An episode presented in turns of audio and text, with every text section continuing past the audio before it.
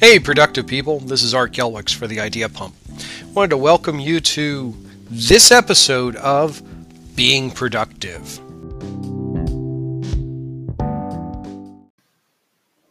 No matter how hard we plan, there are times when adversity strikes and throws all our efforts off the rails. We've likely all experienced this at one time or another. In my own case, it was quite recent, quite traumatic and continues as an ongoing challenge. Recently, a member of my immediate family was struck by a sudden severe illness, resulting in the loss of movement and self care. There was no warning, no early signs, no time to prepare. Within a matter of hours, the damage was done, catapulting my world into a level of chaos I was unprepared for, but from which I did not have the opportunity to take time to recover. It was this situation that put my systems and tools to a level of test I had never expected nor designed them for. The first test came in the need to manage the flow of communications to a large group of people unexpectedly.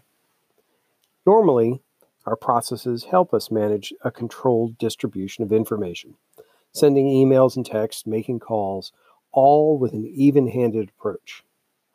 When crisis strikes, smooth control is exchanged with a fire hose of demands and information. To my luck, this is where the first part of my system came to my rescue. I maintain all the contact information I need for families and friend, family and friends in my smartphone. Now, in any given month, I may make a dozen calls.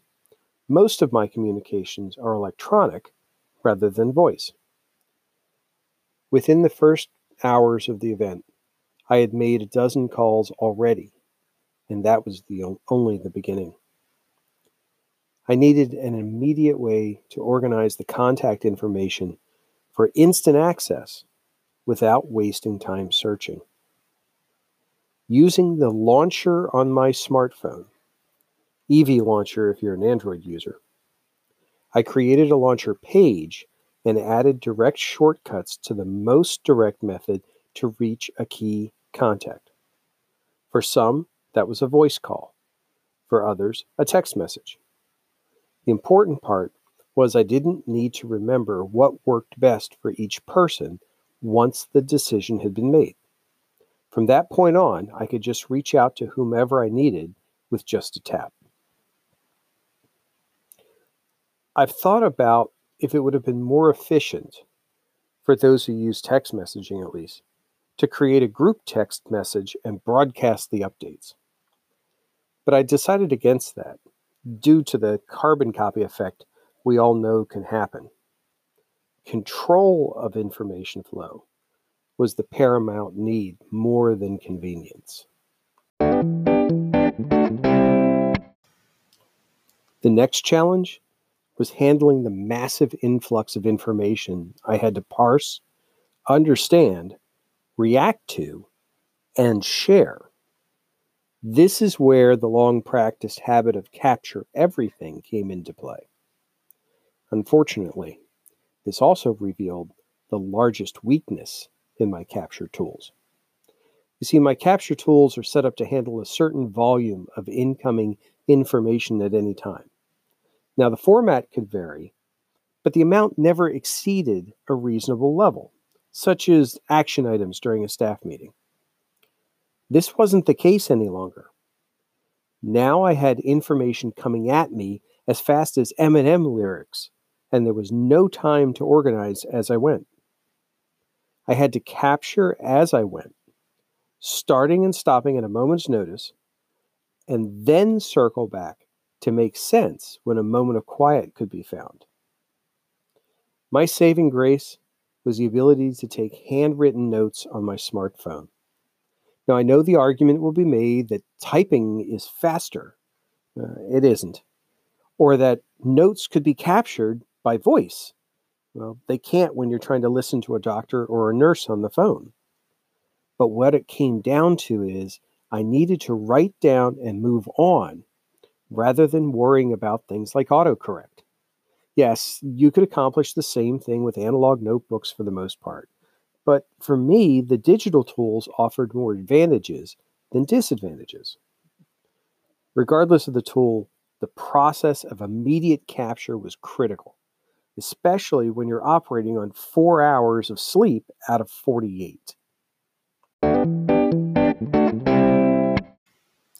As the immediate crisis evolved into an ongoing support and care effort, I fell back on my systems to provide the support I needed so I could provide the support needed from me.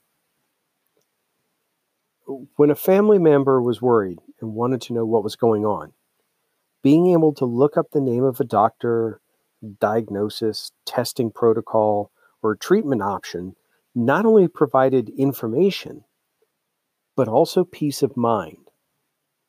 Nothing is more disconcerting than the phrase, I don't know, when a loved one is in crisis.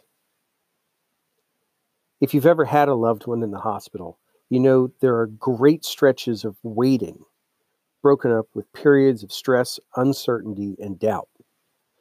I forced myself to follow my own advice and use those periods of waiting to process the information and formulate plans of action and questions to ask. Now, it sounds cold and clinical, but it truly kept me from breaking down and curling up into an overwhelmed ball of worry. The idle time could be used looking up information, researching terms and courses of treatment to be followed, learning about tests and approaches for diagnosis. Now, my normal tool of choice would have been OneNote, but due to the need for rapid capture of text, handwriting, and images, and the subsequent sharing of that information, I dove headfirst into Google Keep. I was willing to sacrifice the more structured parts of my system in deference to speed and flexibility. Finally came the issue of continuing information access. Living wills, power of attorney documents, insurance documents, they all started to accumulate. Some were here, some were there, some were in secure locations, but all were needed at a moment's notice when questions arose. Google Drive became my repository, not only for capacious storage, but because of image scanning and folder sharing as well. I needed a way to have a filing cabinet in my pocket and share that filing cabinet with my sibling so that we both had the information we needed at any time. I'll admit that if I looked at my productivity systems with a critical eye, I'd cringe and likely chastise myself for allowing things to become so imperfect during this situation. But after the past few weeks, I have yet again needed to remind myself that the perfect system is a fool's errand, and the single tool for all needs is a unicorn in the forest.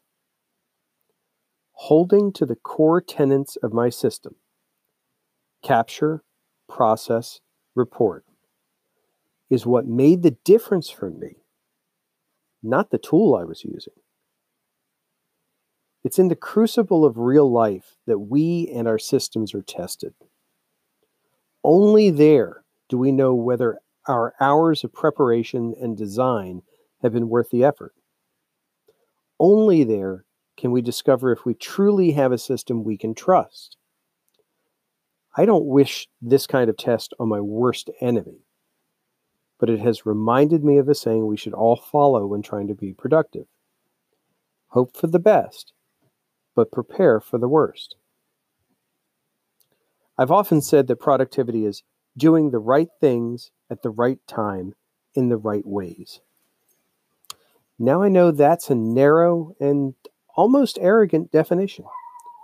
True productivity is about systems handling the small things so that we can focus on the most important project of all life.